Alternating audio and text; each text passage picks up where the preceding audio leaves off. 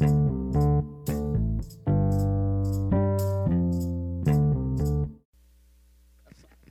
feel like it would be like, um, what's that, N- Napoleon Dynamite? I hate that movie. I've never watched that movie all the way through. I watched for like the first five minutes and I couldn't do it. But it was I could just imagine we get up here and work it out. But I'm excited and thankful for the undefeated crew coming and doing the dance for us this morning, giving us a little bit of a little different diversity with it all. So um, we are hopping into chapter five of the book of Ephesians. We've been going through this sermon series for the past couple of weeks. I've really enjoyed it. Um, it's called Set It Straight. And Paul is teaching to the church of Ephesus on how they are to live their Christian life, despite maybe some false teachings, despite some other doctrines and things like that. And he's giving a lot of basic, practical, biblical knowledge as we jump into chapter, chapter 5 and 6. So, um, as we talked last week, just to kind of a little bit of a recap, um, the sermon series was called Don't Be a Good Christian. And I had some people that were just like, Farmer, what are you talking about? Don't be a good Christian. I've been I've told to be a good Christian my whole life. The goal for us is that if you focus on being a good Christian, sometimes we can get obsessed with the outwardness of what it looks like to be a good Christian. The, the, the thoughts of what the world and what the church says the standards are to be a good Christian. But for us, we want to focus on being a follower of Jesus Christ that our lives is not dictated by the culture around us, but what Jesus Christ standards are. And ultimately, we want to see the inward change in our hearts so we can affect the community and the membership and the believers in the church around us. So what we um, remember here is that we were talking about being the person doesn't look like the good Christian, but putting forth the practical application and the teachings that um, Paul was giving, and the application was meant to build up the body of Christ number one, we can't focus on follow. Number one, we should focus on following the process because there's a promise at the end of the process. Um, we get so caught up in being the good Christian where it's overnight. We want you to kind of be on the podium, sing in church. I'm like, no, no, no, no. It's a process in your life. You're, you're going to have sin. You're going to have things that you're going to struggle with in life. But God is bringing us into regeneration, into salvation, if we focus on following this process out. But number two, it's also that we can't do this alone. We have to have a church family fellowship on a weekly basis, on um, a monthly basis, heck, on even a day to day basis. We have to have that fellowship because the enemy is always going to be there trying to pull us back into the old way and the old habits of life that we once lived in.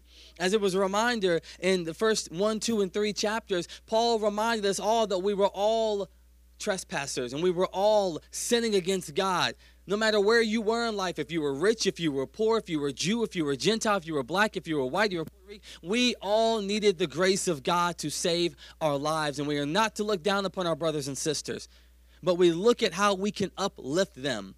So in chapter four, in the end of that, it was talking about putting off our old self and not being dictated by what the world and how the world wants us to live so that we then would be able to help our brothers and sisters as they live out their Christian life. He gave five practical points. He said, put away falsehood and to speak truth to our brothers and sisters. He then reminded us, he said, be angry and sin not. I'm really good at being angry and sinning not. I like throw chairs and basketball. We talk about this every single week. The kids, I'm working on it. I'm working on it. I'm trying to be a peacemaker when I play basketball.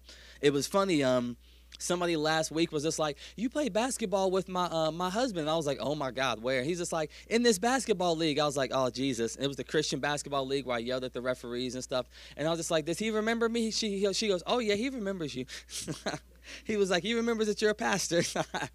so it's one of those moments of remembering: be angry, but sin not, and don't let the sun go down on that sin and anger that you may have. Um, let the thief no longer steal, but rather let them labor with honest work of their hands. Let no corrupt talk come from your mouth, but build up with your language. Let what you speak be life to people, brothers and sisters. Let that be a place where what you speak can bring a positivity to someone's situation that they may not hear, they may not know.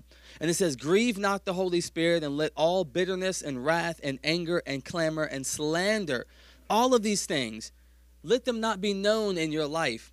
I believe as you're a follower of Christ, these are going to be attributes that start to come into your life as you allow the Holy Spirit to live in your life more and more. And the more you have the Holy Spirit in your life, the old way fades away.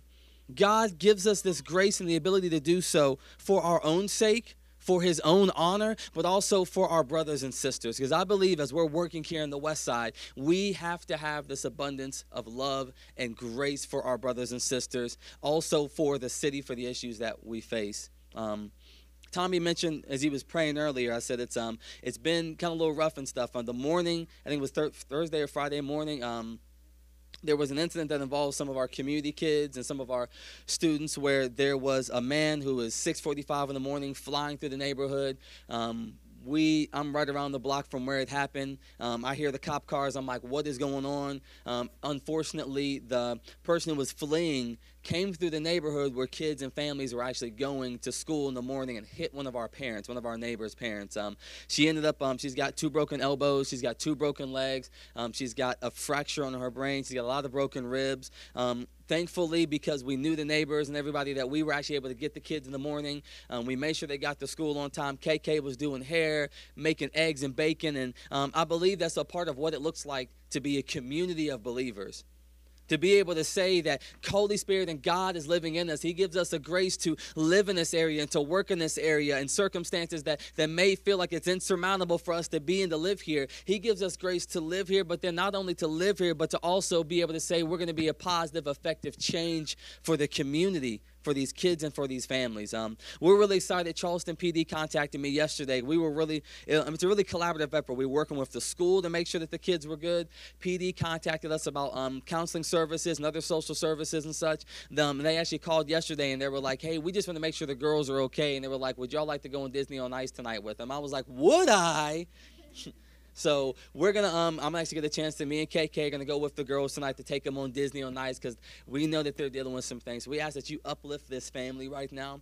It's gonna be a long road to recovery. Um, we're gonna be helping them out a lot during this time, and we want to be able to help provide as we may be able to. Um, kind of speaking in these kind of terms, what we see here in Ephesians 5 is that Paul is shifting from the behaviors of living um, an old life of your old self to the new self, but he really starts to focus on the distinguishing between a believer of Jesus Christ and a non believer in Jesus Christ. So this is where we start to see a place in your life when a lot of old timers will be like, well, people, if they saw your life, would they believe you were a Christian? And a lot of people just think because you got a suit and a tie on, or maybe you go to church and you tie every Sunday, they think that's the attributes of a Christian. But what Paul is really giving here is saying that, hey, listen, your life and the inward working that the Holy Spirit is doing in your life is going to set you aside, and your life is going to look different day and night from other people around us.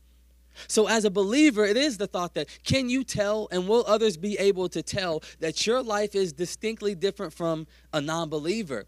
Not in your outward appearance and your clothes and your attire, Many people, they want, as you join the church, they want you to assimilate into the culture of the church. Walk like me, talk like me, act like me, pray like me. And as long as those things are following after Jesus Christ, and as long as those things are pointing you to Jesus Christ, and as long as they are not putting on a person's personal opinions on how they should act, there's no harm in that.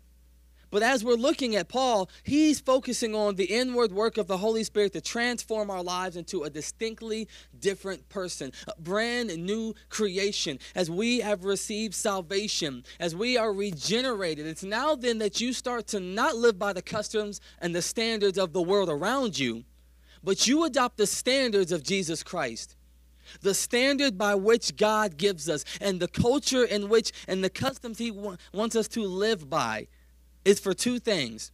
Number one, it's for our personal protection as God is guiding our lives. But number two, it also gives us a measure and a standard by which we are to conduct ourselves. So when we talked about this last week, when we, we all have freedoms in our lives. As, as a Christian, I have freedoms to live my life. As a person, I have freedoms to live my life. And Paul talked a lot about this. He said, I'm a Roman citizen and I have freedoms as a Roman citizen. But he would forsake all of those things and put them aside for the sake of the gospel of Jesus Christ. He is saying that my kingdom relationship that I have, my banner and my association with Jesus Christ trumps that of that that I have as a Roman citizen because I'm first and foremost the kingdom of God. I first and foremost living in the kingdom of God. So there are two things that we when we look at this standard or the culture of Christ when you look at the word standard itself, um, it means that there's actually a banner and there's an association in which you are connected to. So in the military, you would you see people they walk forward and they have they say hold the flag, hold the standard. A lot of people think hold the standard, which it means hold the flag because it shows your association that you are with. Um, I've been watching a lot of the WW2 documentaries while um, Naomi, while I was on paternity leave. I'm a weirdo, y'all. I like history. I love history. And, like, I love General Patton in World War II. He was a tough dude, but he also was uh, all about holding the standard, holding the practices into place so you can win the battle that comes ahead of you. I don't think it's ironic that as Paul is talking in Ephesians 5, he starts to give a basic standard before he talks about the weapons of warfare that we have to be able to be defended against ourselves by the enemy, but also the weapons he helps has gives us in chapter 6 for us to defeat the enemy. He has to first set forth the standard by which you are associated with, so then you will be able to fight the battles that'll come up against you and to defend yourself against the enemy. So as he's giving these standards, he's kind of telling them like you're part of God's army. But also that standard is also a banner of protection and association. I can guarantee that as people would go to war, if they would see the standard coming at them ahead of the game, like the Mongolians, I talk about history, they were like the most vicious, biggest rulers and people, they would go into areas and they would walk in with this standard, this banner that showed that they were associated as the Mongolians, and people would surrender. They would be like, I'm out, tap out. One, two, three, do my thing. Sasha Banks got me. I'm like, tap out. Because they knew the banner that they were associated with had a level of protection. And no different in our lives, as we start to live under the standard and the banner that Jesus Christ gives us, as we start to associate ourselves with the understanding that He wants us and He is giving us the standard to protect us and to guide us. It means that we are associated with His army. If I know anything about my God, my God is mighty. My God is strong. My God is a, a fortress around me and stronghold. That when I go through issues, when I go through stresses and trials, and I'm going through this process to my promise, it's got to be the understanding that I do not put down the standard. I do not put down the measure and the evaluation and the principles and how I conduct myself because I trust in God's will as I'm walking this life out. Paul is saying, listen, you cannot live by the standard of the world because the world standards are constantly changing. But focus on God's standards and the teaching that I'm giving you, and you will be able to accomplish the goals that I've put forth before you. And I want us to understand as a church, as we look at the standards in our culture around us, the standard is for us is the culture of Christ, for us to follow that but we can't allow the culture of the world around us to dictate how we reach and evangelize to people. Um, it's right before Easter. We're going to be taking this next month before Easter. We're going to do a lot of evangelism in the area. We're going to be connecting with people. We're going to be outreaching. We're going to be um, reaching people who may be lost because we know around Easter time people get connected to church and stuff. And we want to make sure that we're prepared in our individual life, but also that we don't, as we are evangelizing, start to drop the standard to try to bring people within our fold of the church. I don't want us to think about the stresses of like, well, how can I be relational to someone? And you drop the standard by which Christ has allowed you to live. I think sometimes we, we look at the thought that we're going to be cookie cutter Christians, like, you know, hi guys, I'm Michael Farmer. Good to meet you. You go door to door, you're meeting people, and they're like, who is this square? I believe that as our church is growing, God is going to use our diversity of people and members to bring in those who are lost the standard by which we live and the standard of our heart is ultimately that Christ lives within us, but it doesn't take away from who I am and the diversity and the culture that I may have grew up in. I believe that the culture that I grew up in and the life that I was in does not devalue me, but there are going to be places and times that I can be relational to someone else's brokenness because maybe I went through that and God was able by me following the standard to reach that person there are going to be people, I say this all the time, that Jim and Sherry are going to reach because I'm not going to be able to maybe associate with them. There's gonna be people that Megan and Tommy, and there's gonna be people that are kids. They was up here doing the, the renegade, and well, I can't do those moves, y'all. I can't at all. I break my arm. I thought about trying to dance with him. KK was like, "Can you dance with me?" I was like, "I'll watch a movie with you. I'll watch the dance moves, but I can't do that. How about I preach and you got this?" But there's gonna be a time when our gifts and our talents and our abilities the, the diversity that we have, as Paul's been talking about through this, he set forth these, these basic things. He's saying that the church is going to be diverse, the church is going to be many broken pieces, the, person, the church is going to be many um, cultures and creeds, creeds, colors. As we worship God, we are able to bring many into the fold of who Christ is. But I cannot allow the world's cultures, even in my individual culture that I grew up in as an African American male, to trump over what it means to follow Christ. No, my associations that I have have got to be to God's kingdom first. That doesn't mean like I, you know, if I came to church, I was just like, I got to wear a suit and a tie. I'm like, I'm wearing my bandana, I'm gonna wear my shirt, I'm, I'm gonna be me still, but it's not gonna negate from what Jesus Christ is doing. So we don't have to worry about being relational with the world around us, but rather be consumed with your relationship with Jesus Christ. And that light of God that's living inside of you, and that Holy Spirit that is living inside of you as you are working and as you are living, as you are pursuing Jesus Christ with all of your heart, not worrying about being relational to the world, but worrying about being relational to Jesus Christ, you will be able in your areas that you have influence to push back pervasive darkness, to push back the sin of the world, to push back things in which those who are lost need help with. But we've got to remember that the church is meant to influence the culture of the community, but rather we see the culture of the community being influenced by the church. I'll say that again. The church is meant to be the influence of the cult I'm sorry, to influence the culture and the community, but rather we see the culture of the community influencing the church. As we are growing together in this body, Paul is saying that there's going to be many false teachers, there's going to be non believers, but as individuals, we have to live in fellowship with God and fellowship with each other and the standards so we are not consumed by the things that are going on around us. We're not consumed by the world. Because guess what? As we live out our lives, we're going to meet people who are non believers. I know this is, I'll be honest with you, I'll say this, don't the live stream is on here anyway. Sometimes I like having conversations with non believers because I feel like they're more normal. I said this last week. Sometimes you get those cookie cutter Christians, and they're just like, "Hi there, what's going? Praise God, glory to God, the sun came up. Hi, you see this flower? It's in the wintertime. Jesus did it." I'm like, "Oh, that's nice, man. That's nice." Like, you watched the game last night? I didn't watch it because the commercials are crazy. I'm like, "Oh, Jesus." I'm like, well, let's learn how to live out this life in fellowship with non-believers, so we can be an influence on their lives. So we're going to jump into the breakdown real quick of the sermon text. We're going to be going through Ephesians 1 through 20. Ah, let's go. It is 11:44, y'all. I'm I'm trying every single week. I know I'll go over, but can y'all give me a little bit of grace?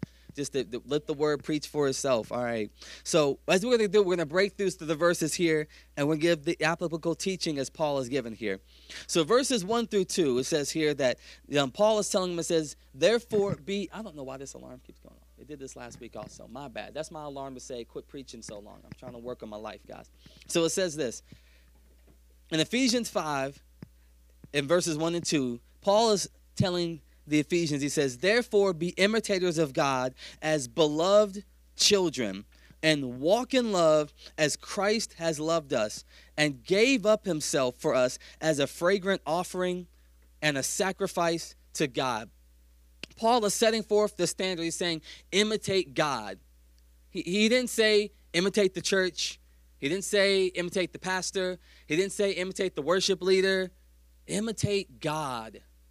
Imitating God is going to bring you to a place where you know your individual relationship with God and who He has called you to be. Don't imitate God in a place to where you feel as though I've got to live this holy, holy standard that you cannot reach because Jesus Christ's blood has already covered us and He has made us holy and He is redeeming us through our regeneration. But when it means imitate God, it's kind of like you start to look at God as your father and you imitate God as a son or a daughter of the risen king. I, I, thought about this. I've said this before. KK left. I can say this. Me and Kanai are like, it's really weird. We are like the same exact people. We're both stubborn. We both got attitudes sometimes, but we both have big hearts. But as I realize, I say, as I'm seeing this, she imitates what I do.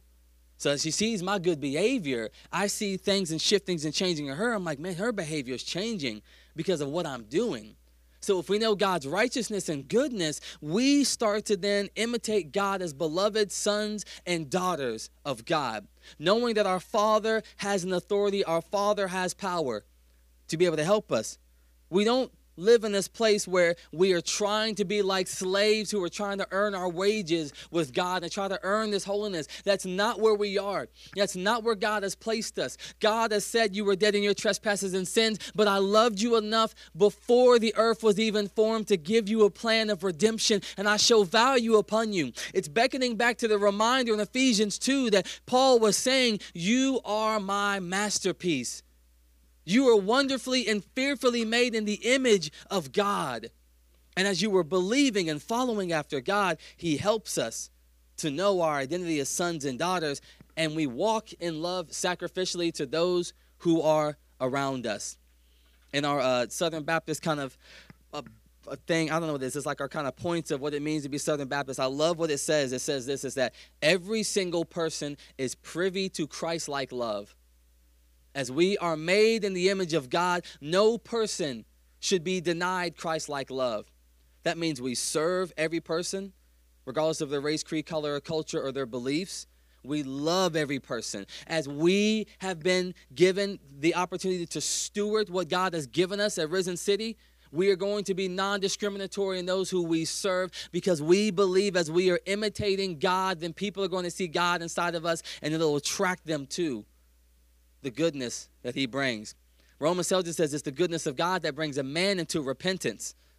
As we're with our brothers and sisters, as we kind of see some clear distinguishers down here, you're going to see that we don't put down people, but we love them through all circumstances and situations. So it says here in verses 3 through 5 Paul starts to give very clear distinguishings between a person who is a non believer and a person who is believer, but he tells us, as opposed to just saying, don't do this, don't do this, don't do this, he tells us how we should then live our lives. So he tells us in verses 3 through 5, it says, But sexual immorality and impurity and covetousness must not be named amongst you as it is proper amongst the saints, let there be no filthiness, nor foolish talk or crude joking, which are out of place but instead let there be thankfulness and thanksgiving. For you may be for you may be sure of this that anyone who is sexually immoral and impure or covetousness, that person is an idolater and has no inheritance in the kingdom of God. Paul is talking about people who may be sexually immorality in, in a place where they may have purity, impurity and covetousness He's not talking about somebody who may have sinned in the fold of God and they repent. He's talking about somebody who's made a lifestyle of these things. That means their life has been committed to that. You're living in a place where you worship these things and it has consumed your life. As we look at that, he equates that to a person who is um, living in that place of idolatry. It's for us to understand that they've given themselves over to the pleasures rather than giving themselves over to the creator of God. You're giving yourself over to the flesh, the temptations that pull us away, the enemy. And these things are really dangerous because of two things. It then becomes bodily sin, in which your body, your outward and stuff like that, you're, you're physically giving yourself over to that. But then you also then have a spiritual attachment to these things. When you look at having a bodily sin that affects your outwardness, your body itself, there's also inward sin that comes into place when your spirit then is neglecting away from God and you're giving yourself over to the enemy. These two places are very dangerous, but Paul tells us how do we live in a place where we're not tempted, where we do have that temptation, but we're able to overcome it. He tells us, it says, be in a place where you're consumed with thanksgiving to God. When you're focused on the good that God has given you and the blessings that you have, then you don't focus on what you do not have. I have to say this all the time to my kids. They focus on, well, why did so and so get this? And why didn't I get this? And why don't I have that? And why don't I have that car? Why can't I be the pastor that sings on Sunday? Why don't I have the big, massive church with the $20,000 screen? Why don't I have the church van and the people? I can become covetous.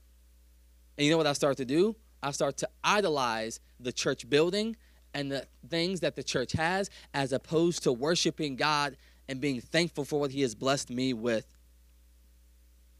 Then you become an idolater. Covetousness is the end of that. Because when you start to covet then you don't you're not in the place where you can be thankful for what God has given unto you. And I believe that if, if we can understand what God has blessed us with in this moment, how will we then be prepared for what He has for us afterwards? Will we be mature enough to receive the full blessing and the full working that God has for us? I believe this wholeheartedly is that when we see people and maybe churches that falter or fail, is because they didn't steward what they had initially in thankfulness. Then when God had given them something, they weren't able to handle it. And I pray that as we grow as a church, that we look at what we have here at 1410 4th Avenue. We got our little worship area up here. You know, we were meeting in the gym. I pray we're gonna get back to there one day when we start to like outgrow this and stuff like that. I made the joke. I told when our pastor said, if we're all here after like the Ebola and Corona season and the flu season's over, we're probably gonna have to move back in there at this point by the time Easter comes because we moved in here for that more intimacy. But I'm like, we keep outgrowing. I think Megan and Tommy were out, and who was it? I think we had like four other couples. We had like 15 people out last week, and there was like a billion people here last week. I was like, oh my God, we're gonna have to get more space. And I believe it's because we value what God has given us in the small, and He will continue to bless us as we grow and as we expand and as we send people out. It's going to be amazing to see the working that we're doing because we're going to be stewards of what God has given us right now, but we don't allow ourselves to be consumed with works of the world. So then it continues on here as we jump into verses 6 through 10. He starts to give some applicable teaching. Um, on how we are to um, live our lives not to be deceived by what the world has. So it says here in verses 6 through 10, it says, Let no one deceive you in empty words, for because of these things, uh, so because of these things, the wrath of God comes upon the sons of disobedience. Therefore, do not become partners with them. It says, For at one time you were darkness and it says, But now you are the light of the world, walking as children of the light, for the fruit of the light is found in all good and right and truth. It says, and try, I'm sorry, it says, and try to discern what is pleasing to God through this process. When he speaks about the empty words, it's talking about people who are blind outsiders to what is going on in the church. I tell people all the time, I say, don't take the information from a person who was an outsider on how you should live your Christian life. People, they say misery loves company. We always make that joke like, hey, misery loves company because why? Because when a person may be consumed with the sinful life that they are living, they ultimately want other people, maybe they're growing into that fold with them. Paul is giving this basic biblical practical application I believe it's also in the standard of saying that we choose to live by the word of God, that standard. Because you know what happens? I say this all the time. When you get mad or when you get frustrated, when you go through that breakup with that boy or the girl, what's the first gospel that we go to? I need that Nicki Minaj. I need that Drizzy Drake. I need the Ed Sheraton. Is that his name? Um, what's Sheridan? Sheridan? Who? Ziggler. I don't know these people. 21 Savage. They're looking at me like, who are these people? We easily, instead of even in thinking about this, when we look at the word that says empty words, look at the people and the influences you are allowing to dictate in your life on how your actions are after you have a situation. Do we go to the word of God? Do we go by that standard? Or do I just quickly, like, man, I'm mad, I'm frustrated, I'm consumed and stuff like that? I'm guilty of it. There's sometimes when I get mad and frustrated, I just want to put on some gangster rap and ride down the road. And I think to myself, man, when I listen to that, I'm like, my whole mindset gets mad. I'm over here like, yeah, I'm ready to tear some stuff up, and I got to go into a board meeting. I'm thinking to myself, I'm like, God, do I put forth your standard in all situations because God's word is fulfilling, or do I allow myself to be dictated by the empty words? He's essentially saying, hey, listen, you're going to live a life with unbelievers and people who don't believe and trust unto God, but don't allow them to dictate how you live your life. Every single day, when I walk out of here, I'm gonna go to the store. I'm gonna talk to people. I'm gonna, I'm um, you know, have this place where I can't avoid non-believers. But when there is a point and a time when you see that this person is sinning, flee from it. It's as simple as that. I tell people all the time, I say, you don't have to sit at the table for every argument that you're invited to. You don't have to sit at the table for every fight that somebody invites you to. You don't always have to be at the table of gossip and disseminating words and information, you can pull yourself out of that situation very easily. And I believe that as we are living this new life, the Holy Spirit gives us a special grace to do so. I continue to say this. I said Philippians 4:13, I can do all things through Christ who strengthens me. Paul through his suffering is saying for the sake of the gospel I will continue to do what is right and it's only by God's grace that I can do so. For our young people it may just be that you're at the lunch table one day and it means that somebody is gossiping and talking and wants to fight you and you step away from that because you don't see value in the empty language and the empty words that are being spoken, but you trust and you value what God has for you. So as we continue on, it says here in verses 10 through 12, Paul is then saying, try to discern what is right and pleasing to God. This is going to be a important verse here as we jump in to the verses in 20 as we kind of talk about how do we live a sober-minded life. Remember this is try to discern what is pleasing to God. Take no part in unfruitful works of darkness, but instead expose them. For it is shameful to even speak of these things that they do in secret, but when anything is exposed to the light, it becomes visible. For everything that becomes visible is the light. So we're going to have opportunities as we're going through our missional communities and our weekly meetings to do things. Um, we're going to be going through your Who's Your One and your three circles. And Ethan gave a good teaching on the three circles on how do we go from having a conversation with somebody who may be broken. Help me out here, Ethan. Brokenness, gospel, God's plan. He's over here. Y'all knew it was to happen. Y'all just y'all just went to the gospel of Drizzy Drake in the back. Look at y'all. So as we find broken people, we don't condemn them for the lifestyle that they're living but we don't affirm the lifestyle that they're living. I think a lot of the times in, in being relational, we can kind of look at saying, well, maybe if I kind of affirm, or maybe I, I joke with them a little bit, or maybe if I give into that locker room banter, maybe if I, if I, I try to be relational with them, they'll, they'll understand, oh, I'm a Christian. I'm, I'm the cool Christian, guys. Hey, I get jiggy with it. I do the whip and the nae nae. Like, you know how it is. We all want to do that. But I believe wholeheartedly that as you allow the Holy Spirit to live in you and the gospel to penetrate your heart and your life, that He is going to give you discernment on how you are to speak to an individual to the mess of their life that they may be in, to the moments and times when they may have stresses and they may divulge to you that there may be sin in their life. You don't have to give yourself over to trying to be relational, but you're so consumed with your relationship with Christ that you are walking in such an alignment with Him and the standard is above your life that you are, number one, not going to be overtaken by the sin of this other person's life and tempted, but then you can also lead them to Jesus Christ. Paul is saying here, don't let the standard of the world overtake you. Continue to walk in love of Jesus Christ and allow that love and the grace to overshadow this person's sin. We don't condemn, but it's the love that we have and the wisdom that God can give us is going to bring people into personal salvation.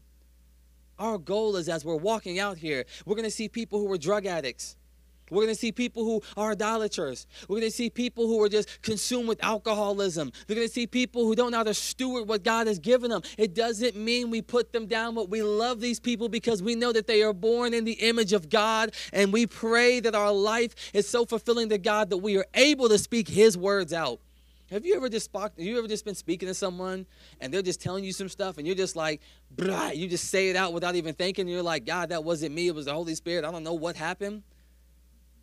I pray that our life is like that, that we don't even have a chance to respond, but God speaks through us because we are a willing vessel to be able to be used to help those who are in need. In the context, Paul is focusing on our lives and our individual lives and helping our brothers and sisters to come to Christ. So as we continue, he tells us here in um, verses 15 through 21, there is a real big shift here. Um, verses 12 talks about how we don't speak of shameful things and secret things like that, but our light will expose and give um, a place where there's visible, we're visibly able to push back the pervasive darkness. We're able to help someone who may be in their sin. And he says here, Awaken, O sleeper, arise from your death, and Christ will shine upon you. He's speaking about a person who comes to salvation because the light that you were able to shine on them, and you're awakening them to the wisdom of Jesus Christ. and the love that he has for them. But then he does a very clear shift here. He starts to speak about how we are to be able to walk in a way of wisdom and to walk in a way of understanding God's works so that we can discern what's going on. What time is it right now? All right, we got I got like five minutes. Got five, can I get five minutes, y'all? Five minutes. We got out of here at 1206. Come on, Gary. Help me out here, G. Help me out here. If, if I get five minutes, give me an amen. Okay, I needed that real quick. I need some, I, sometimes I just need affirmation. I'm not a good Southern Baptist pastor. I'm working on this, y'all. We're gonna be missionary Baptists aligned up. I grew up in Southern Black Southern Baptist churches. I got this. We need this. Okay. So it says here in verses 15 through 21, he gives a couple of clear, applicable things right here. Guidelines for us to be able to be sober minded so we can help out our brothers and sisters. Verse 15 and 16, he says this. He says, Look carefully then how you walk, not as unwise, um, but be wise, making the best use of your time because the days are evil. Therefore, do not be foolish, but understand the will of God. One of um, a pastors of old church I used to go to, Pastor Darren Powell, he said this in a sermon one time. He said, uh, "Time is the most valuable thing that you have. You can't get it back. I, I don't care who you are time is the ultimate dividing line of, hey, you got this time and it's over. As we are learning to live our lives, do we invest our times in those things that are going to be fruitful? Are we investing those seeds? It, talks about how the man who doesn't plant in the harvest time has nothing as we're living. How do I value my time? I've learned this as a pastor, as a dad now, um, as an after school director. I, I kind of like, when I first started this a year ago, I'm thankful for the grace that the church gave me as I was trying to figure all this out because there were days I'm like, I'm running an after school program. You know, I've got to do biblical counseling. I've got somebody who has no lights or no water. They have no food. They have to stop everything I'm doing. I've got to go to Logan County. And I'm like, I'm not from Logan County, y'all. None of these people know me. Please let me come back alive. And then I'd have to come to church and I'd have to be here with all of our kids. And we know that they're dealing with stresses and traumas. Days are going to be like that. But do you invest in your life to develop biblical disciplines so that when there is an issue or when there is a time when a trouble or peril, are you going to be prepared for the situation? Y'all listen, Friday morning, I woke up 6:45 in the morning. Boom. Cop cars flying by situation that I could not control on my own. But I'm thankful in that moment that everything was going on, that there had been biblical disciplines in my life to be able to say that when there is a situation that my neighbor or my friend or my family member is in need, I can step into that moment because of basic biblical disciplines that we've developed. To be able to say, hey, listen, I can go down the street and help my neighbor right now with this situation. I can get them to the school because why? Because I've prepared my life and my day to walk in alignment with God. I'm prepared in this moment in time when you have four young ladies who literally have watched their mom be hit by a car. They're crying and there's trauma and there's stress. In that moment in time, you're able to console them and discern what you need to say and what you need to do. But it starts with us being sober minded when people people read this verse all the time, verse 18, um, and they, this is one of those like Bible thumping kind of things like that. When it kind of like you know, be don't be drunk and stuff like that. So people look at this and they read it for what it says. It says, "And do not get drunk with wine, for that is debauchery, but be filled with the Spirit." When you talk about being drunk with wine, think about what happens in your drunkenness. Y'all, I spent a lot of time in Huntington on 4th Avenue in college. You know, I spent four years of my life every single part. So there were some Wednesdays because they had 25 cent pitchers. I was always down there too. Thursday, Friday, and Saturday. I literally spent almost four years of my life in Huntington, just on the block, drunk, couldn't do anything. And that made me think about, said, my drunkenness was such a waste of time. But when you start to think about what it actually means to be drunken, what are some things in your life that inhibit you from being sober minded? What, what are actions and things? It's just talking about actually saying like drunkenness with wine, but what are things in your life that you allow yourself to be consumed with that you're not able to discern the will of God? What are you inputting into yourself that then changes the way that you were able to view the world around you? Am I, am I, am I, Lord, am I, am I, am what I'm watching on TV? We podcast. and what I'm watching on TV inhibiting me from hearing the voice of God? Am, am I consumed with hours of junk? Am I, am I in a place where the music and things I listen to, does it affect me in a place where I can't discern God's wisdom because I'm giving myself over to everything else in the world? When, when it talks about how verse 10, it, it really said there that Paul was telling him, was it verse 10 i'm sorry. In, in verse 10 he said uh, verse yeah verse 10 he says here he says and try to discern what is pleasing to god. You can't discern what's pleasing to god when you are inebriated when, when, when you are consumed with other things in life. It, it's essentially saying that there are things that are okay. It's okay to watch tv it's okay to have a beer or a drink. Know that you're standard but don't allow that to consume your life. But you also know have to know who you are in your relationship with jesus christ and are you willing also to give up that right that you may have to lay down that drink, to lay down that time of television watching, to lay down that music for the sake of our brothers and sisters around them to affirm them? I have a right to go out, drink a beer, do whatever I want. But am I going to be in a place where it takes away my discernment so that I can help a brother or sister? I can watch as much TV as I want. I can go home, binge watch something. What is, what, I've been watching. Um, what have I been watching? I don't watch a lot of TV and stuff like that. My Hero Academia. What it is? Oh, yeah, I watch a lot of. Can, can, you call me out right now? I watch a lot of basketball. Come on, I need my basketball. I'm a 76ers fan. We ain't doing too well this year, but it's even in that realm of looking at saying, I can watch this. It's okay, but don't let it consume my life. Don't don't let it become the thing that I've allowed to be inebriated by. Because as we live out this life, it's the understanding that that can also lead to debauchery. He's using drunkenness right now to say, hey, listen, that is going to lead to other things that are going to pull you away from the new life that God has called you to live. Where is the balance? Where is the moderation? Where is the standard? And if it is not of God, do not put down the standard of God for you to be able to live a Christian life. Paul just speaks very directly here to it. He's telling us that once we get into a place of drunkenness and inebriatedness and consuming ourselves with things that can lead to debauchery, it becomes a place where you can give yourself over to sensational pleasures of the world. And then we're no longer giving thanksgiving to God because we're so consumed with everything else in the world.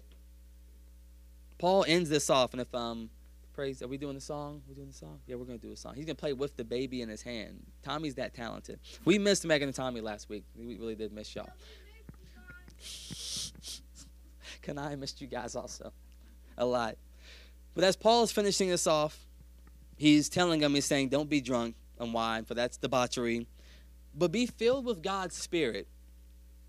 He I love the way that Paul teaches. He doesn't just say, Don't do this, but he gives tells you what to be, what to do. Be filled with God's Spirit. Be filled with joy. Be filled with thankfulness. Be, be filled with the understanding that you are a son and a daughter of the risen King. That right there. Every day I wake up, sometimes I just feel down. I feel like I can't make it. I, I posted this this week. I said, I feel as though sometimes that God puts us into situations where there may be traumatic situations and trauma that other people can't face because you are strong enough to bear the burden for them. And I believe it's because we commit ourselves to the standard of Jesus Christ, that that standard and that stronghold is over our lives, and we are able to do what feels impossible if we commit ourselves to Jesus Christ. Paul ends in saying this. He says, addressing one another in psalms and hymns and spiritual songs and singing and making melodies to the Lord with your heart and giving thanks always and for everything that God the Father in His name, our Lord Jesus Christ, and submitting to one another in reverence to Christ. There's such a value in us singing before service, such a value in us doing the dances and stuff. Because why? I believe that brings us to a place of remembering who God is I'm a big music person. I love music. I'm like I love lyricists and stuff. Like I hate new hip hop. I can't deal with the new. If you listen to that trash, throw it away and stuff like that. Okay, it is trash, KK. K, K, let me just do my thing then, KK. This is why KK don't come. Is you just be spouting it out and stuff like that. We're gonna talk about this later, okay? I know. See, see, I don't like I don't like inappropriate language. I love my baby. Oh, the rapper. Oh, no, I'm sorry. Let's See, this is why we can't. This is why. the baby. All right, well, I call the baby. All right.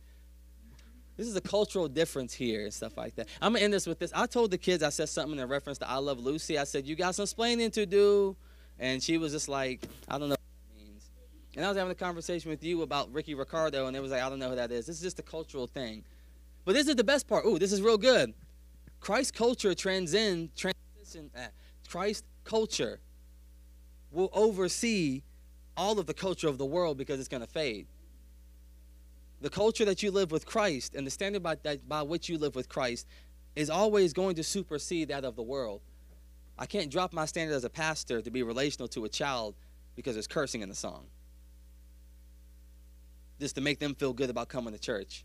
The standard is we follow Jesus Christ and through his light. That's why we have 50 billion kids who come on Tuesday. So anybody wants to come on Tuesday nights with our 30 to 50 kids every Tuesday for youth group, we just want to invite you out.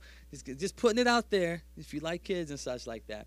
But I believe that's why we have such a calling for young people and such an open door. We say we're going to follow Christ and we're not going to drop the standard. Amen?